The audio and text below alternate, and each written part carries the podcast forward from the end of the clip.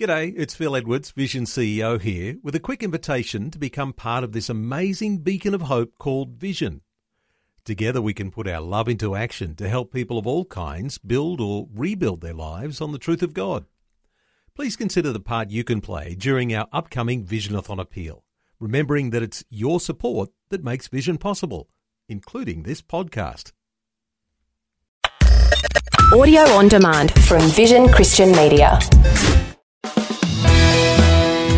We're out there doing it our way, as the old song goes, living life, kind of rejecting Jesus, not completely, just a bit on the lukewarm side, the hardest thing to do can be to take the decision to open the door when he comes a knocking. It's hard, that is, until we realise what his purpose is, and it may not be what we think. Hi, I'm Berni Dymet, and thank you so much for joining me again on Christianity Works. Today we're continuing with a second message in this series called There's a Knock at the Door. It's all about discovering the yearning in Jesus' heart to be close to us, close to you. So let's head into God's Word and please do stay tuned because in just a few minutes I'll be telling you how you can receive Christianity Works free daily devotional. It's called Fresh and it's all about helping you draw closer to Jesus so that you can become all that He made you to be.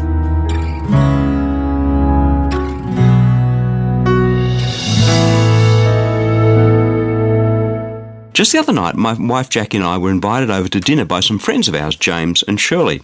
So we headed over, picked up our daughter from work along the way. She came with us. They prepared this lovely meal, a rich stew with lots of vegetables in it, which I really like.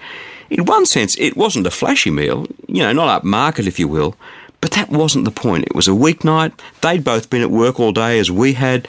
It was just such a joy sitting down, sharing a meal together, sharing our lives with one another.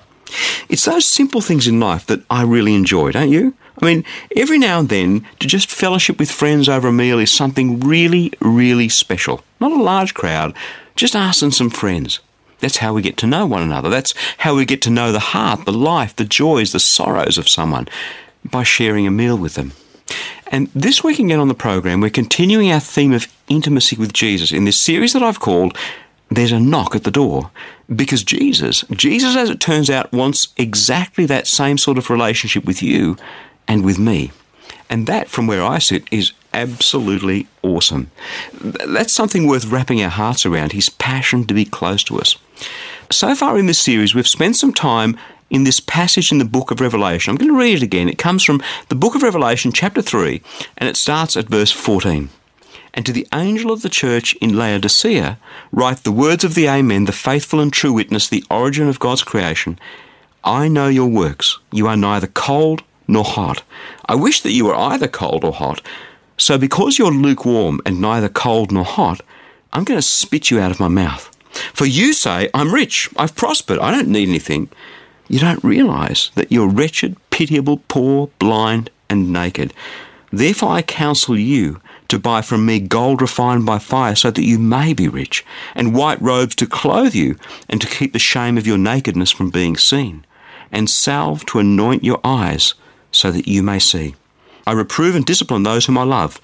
Be earnest, therefore, and repent. Listen, I am standing at the door knocking. If you hear my voice and open the door, I will come into you and eat with you, and you with me.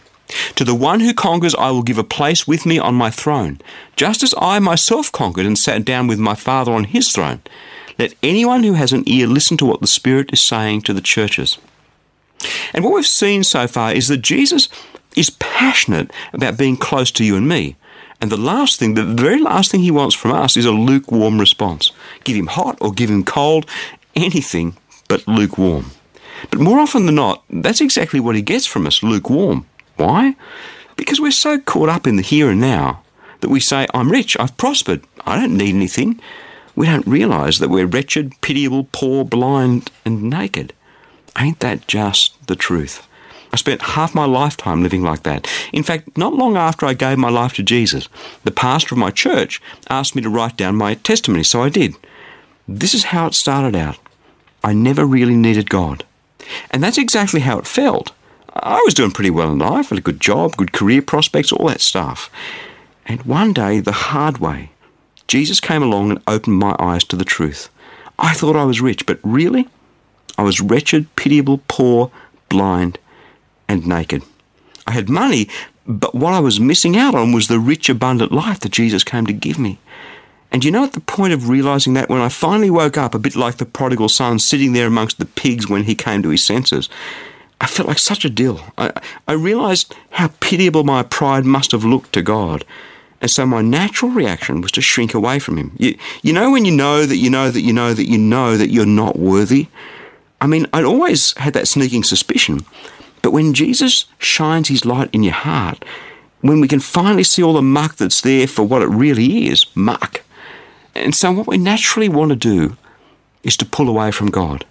Had a man contact me not so long ago who'd been a generous supporter of our ministry. But he was into some stuff in his life that he knew was wrong. And so he was pulling away from Jesus, but, but he knew that that was the worst thing he could do. So he, he was still doing it because it came naturally. We feel so inadequate, so unworthy, so we pull away. Been there? Yeah, me too. And it's into that situation that Jesus is speaking. Remember, he's speaking here to a lukewarm church in Laodicea that's at risk of pulling away from him. And so he comes along with the exact opposite. He calls them to come to their senses. Be earnest, therefore, and repent. Listen, I'm standing at the door knocking. If you hear my voice, open the door. I'll come into you and eat with you, and you with me. If only you'll have a change of mind. What you'll hear is my knocking at the door of your heart, says Jesus. And what I want to do is to come in and sit down and have a meal with you. Nothing fancy, just a good, honest meal so, so we can sit and eat together and chat together and fellowship together. You can hear my heart and I can hear your heart. That's what Jesus is saying here. It's an invitation to the sinner. It's an invitation to you and me to decide to earnestly turn our lives back towards Jesus, to open the door of our heart, to let Him in so He can fellowship with us, dine with us, draw close to us.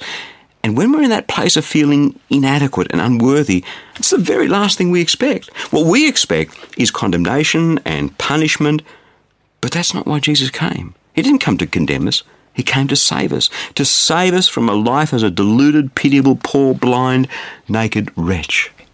And that's what makes Christianity, which is a belief in this very same Jesus, totally different from any other belief system or faith or so called religion on the planet. The thing that sets the Christian apart is that he or she believes in the grace and the mercy of God. We believe that because Jesus paid for all our sin, we can come to him now and rely on what he did on the cross for us back then. Rely on the fact that we are totally forgiven, totally set free, to be totally one with him. And, and, just as the picture that I painted for you of the dinner my family and I had with our friends James and Shirley the other night is, is a beautiful, heart-warming picture, as simple as it is, so this picture of Jesus knocking at our door, desiring to dine with a sinner, is totally wondrous and awesome and sublime. Listen. I'm standing at the door knocking. If you hear my voice, open the door. I'll come into you and eat with you, and you with me. So, what's your response?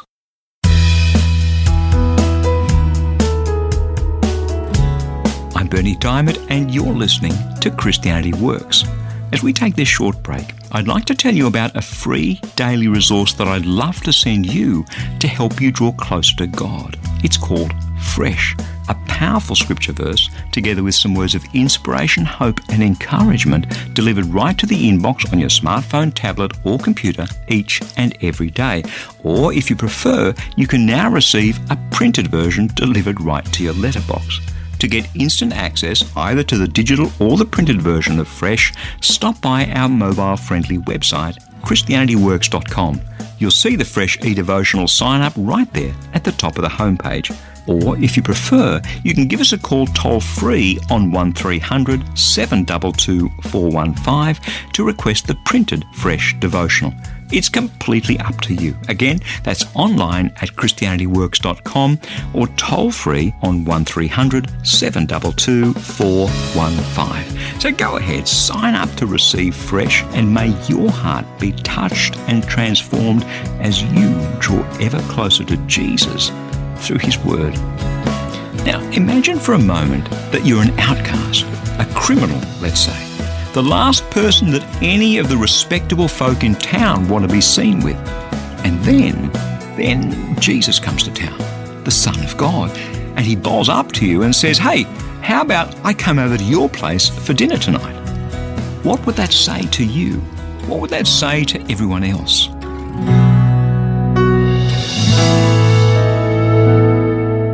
Before the break, we were chatting about the passion that Jesus has to come and fellowship with us, the passion he has, as it were, to share a meal with us. And so often, that's the last thing we'd ever expect. But the more we become aware of God and who He is and, and the love He has for us and all that He's done for us, the more aware too we become of our own shortcomings, the more aware we become of our sin, the more aware we become of the fact that we simply aren't worthy. That's what kept me running away from God for almost two decades of my life. This knowledge that if I ever came face to face with Jesus, that I'd get what I deserved condemnation and punishment. That, of course, was before I understood the concept of grace, the unmerited favour of God, the mercy and the forgiveness that I have when I put my trust in Jesus.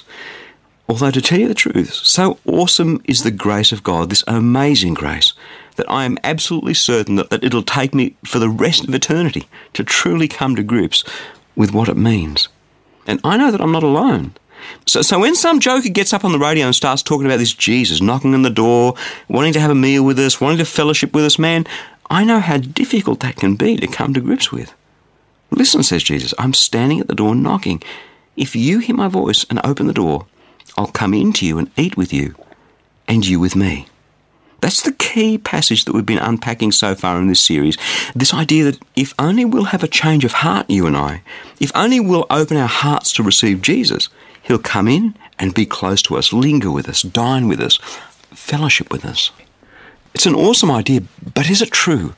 Other than this verse in the last book of the Bible, Revelation chapter 3, verse 20, is there any evidence that Jesus really, really, really wants to do that? That he really means to do that in my life and in yours? That's the question.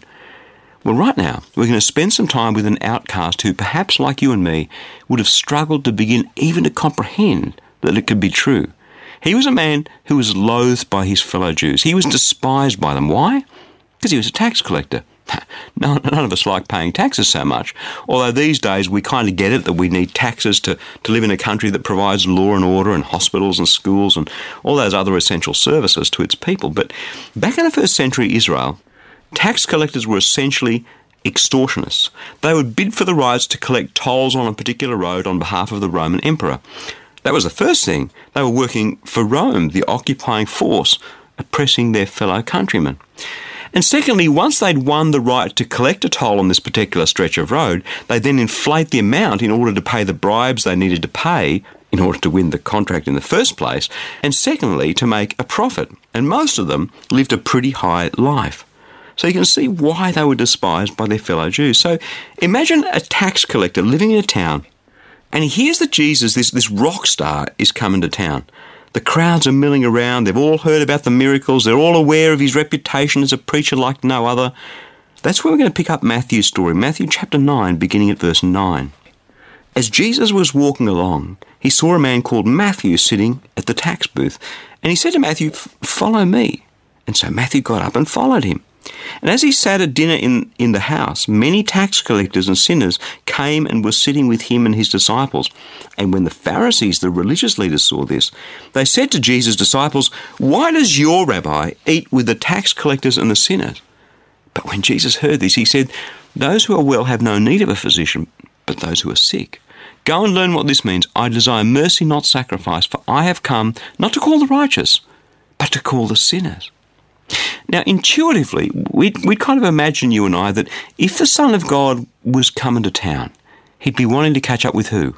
Well, the religious leaders, in our case, maybe the Archbishop or the bishops. Or he'd be wanting to dine with, with senior politicians or, or maybe reputable business leaders. Imagine if instead Jesus came into your town and my town and he walked past all of those people and he went down to a, a seedy cafe where the prostitutes and the drug dealers hang out. I mean, imagine that. What would people say about him then? Well, see, that's exactly what he did here. And the religious leaders were none too happy with him when they heard. And from a human perspective, well, uh, maybe we can kind of understand that because it's not what we would expect the Son of God to do. I mean, if you and I were Matthew, would we have expected Jesus to come to our place for dinner with all our outcast friends? Well, of course we wouldn't. That's the last thing we'd have expected. In Eastern culture, table fellowship's a big thing. It, it confers honour on someone when a person of higher status comes to dine at their place.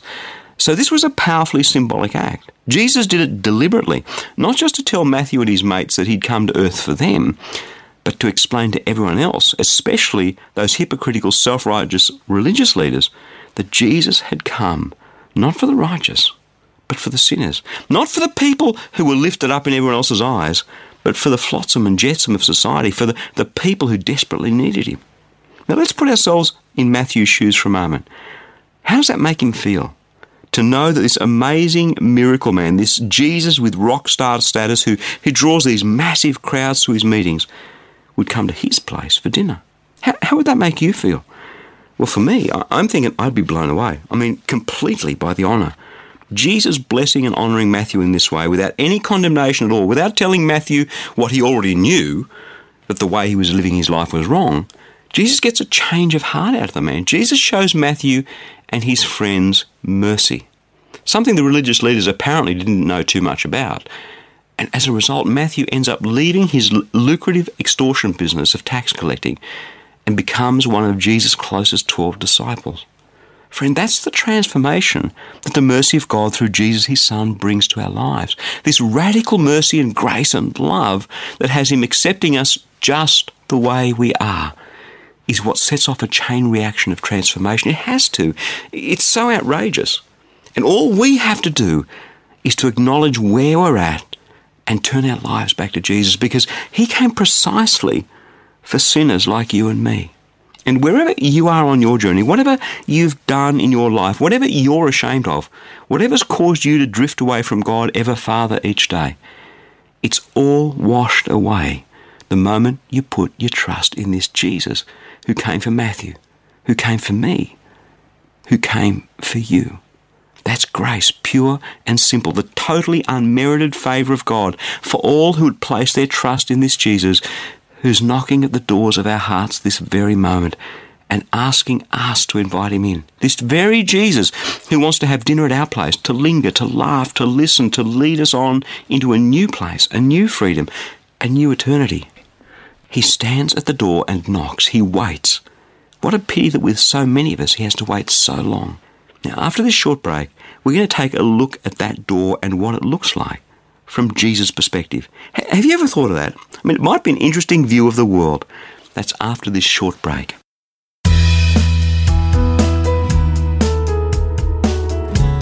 I'm Berni Dymet, and you're listening to Christianity Works with all the bad stuff that seems to happen to us in life, sometimes remembering God's kindness, let alone living in the security of His real, practical love for us, well, that's not always easy, is it? That's why I'd love to send you a free copy of our latest life application booklet. It's called God's Kindness Towards You, and it's full of life changing, practical Bible teaching to help you actually experience the grace and the mercy of God firsthand so that you can become all that He made you to be. To request your copy, stop by our mobile friendly website, ChristianityWorks.com, or give us a call toll free on 1300 722 415 and we'll send your free booklet straight out to you in the post. Again, that's online at ChristianityWorks.com or toll free on 1300 722 415. Now, they say that a picture is worth thousand words. Indeed. So, in the few minutes that we have left together, we're going to spend some time gazing on a picture, a painting. It's one of the most powerful images ever created because it speaks right into the reality of what it means to draw closer to Jesus.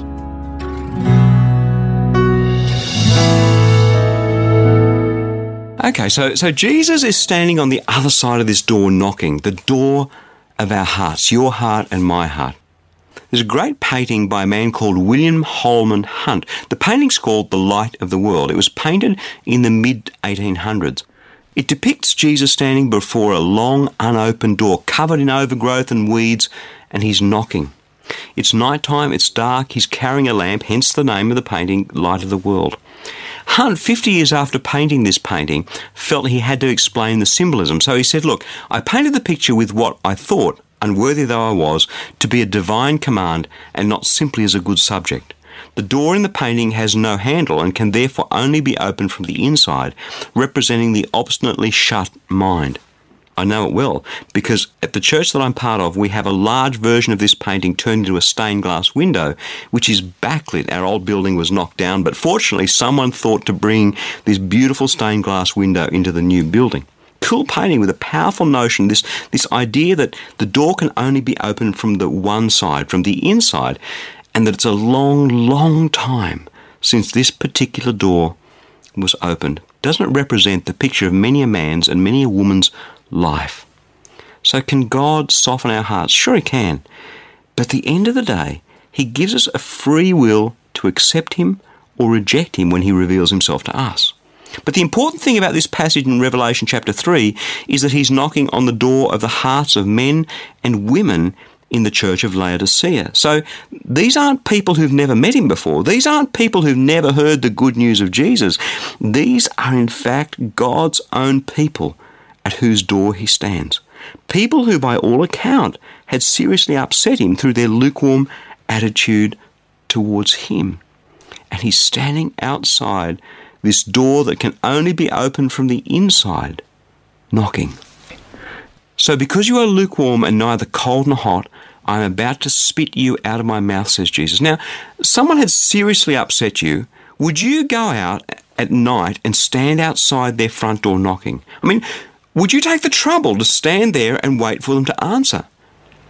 And if so, how long would you stand there? What, what would be going on in your heart as you stood there waiting for this person who had upset you? What, what if that person who's upset you takes forever to answer the door? Not just a minute or two, not just half an hour, not just a few hours, not just a few days. But what if you're standing outside this door knocking and the person who's upset you takes months or even years to open the door? You see my point? Jesus, the Son of God, as he always has, goes out of his way to find the lost sheep. He goes out of his way to come to us to call us back to Him. He goes out of His way to knock on our door and to offer to come in and bless us and to have dinner with us. Now, imagine how it must feel for Him, the Son of God, the Creator of the universe, as He stands outside in the dark and the cold, Jesus, the Son of God, waiting, waiting for us to take the time to answer. I mean, already He's humbled Himself by just coming. Already he's opened himself up to relationship from his side by dying on that brutal cross so that you and I could be forgiven. And we leave him standing outside in the cold because our response to him is lukewarm. I mean, imagine if he came to your door tonight physically and knocked on the door. Would you leave Jesus outside? So, why is it that as we get distracted with all the things in life, we manage to leave Jesus at arm's length outside on the other side of the door of our hearts, knocking. His intent is clear to come in and to dine with us and to fellowship with us, to come and bless us as he blessed Matthew and his friends.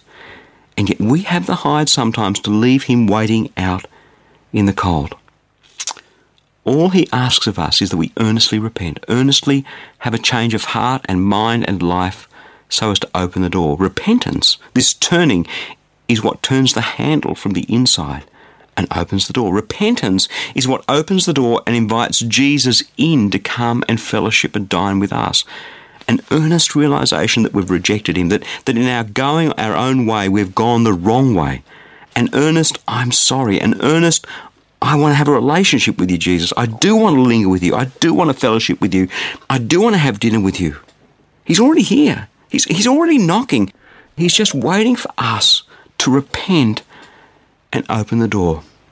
You know, my prayer for each of us is that today, as we've heard God's word, as we picture Jesus standing outside the door knocking, my prayer for each of us is that we are rocked to the core by the reality of a God that would come after us. The reality of a God who would send his son to die for us so that we could be forgiven. The reality of a God who comes to seek us out wherever we are, whatever we're doing, however badly we've hurt him, who comes to seek us out, not to punish us. No, not that at all. He comes to seek us out, to call us close, to have a relationship with him. My prayer is that you and I would be rocked to the core today by this God, this Jesus who came for you. I stand at the door and knock. Will you answer? Will you go to the door? Will you open the door? Will you invite him in? The decision, the decision is yours. The decision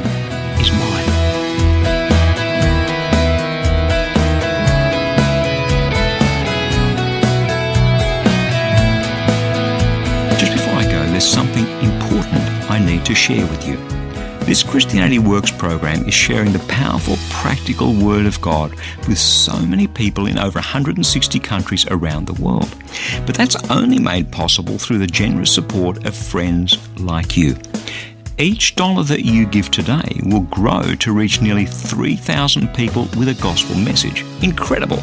That means that a gift today of just $35 can touch over 100,000 people with the good news of Jesus Christ. Wow. So let me encourage you to give a generous, tax deductible gift to Christianity Works today, securely online at ChristianityWorks.com or by calling 1300 722 415. And when you do get in touch, two things. First, don't forget to request your free copy of that life application booklet I've been telling you about God's kindness towards you. Second, we'd love to pray for you. Just click on the powerful prayer icon at the bottom of the homepage. Again, that's ChristianityWorks.com or toll free on 1300 722 415. Hey, thank you so much for your support and for joining me today. I'm Berni Dymet. Catch you again, same time next week, with another message of God's love, God's grace, and God's power for each one of us in Jesus Christ.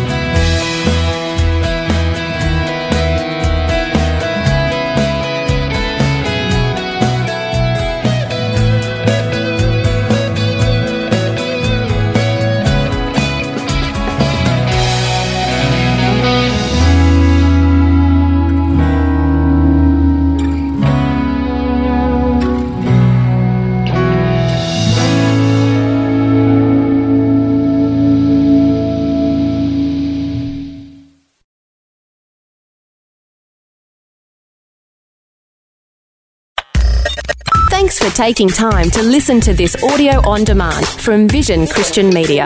To find out more about us, go to vision.org.au.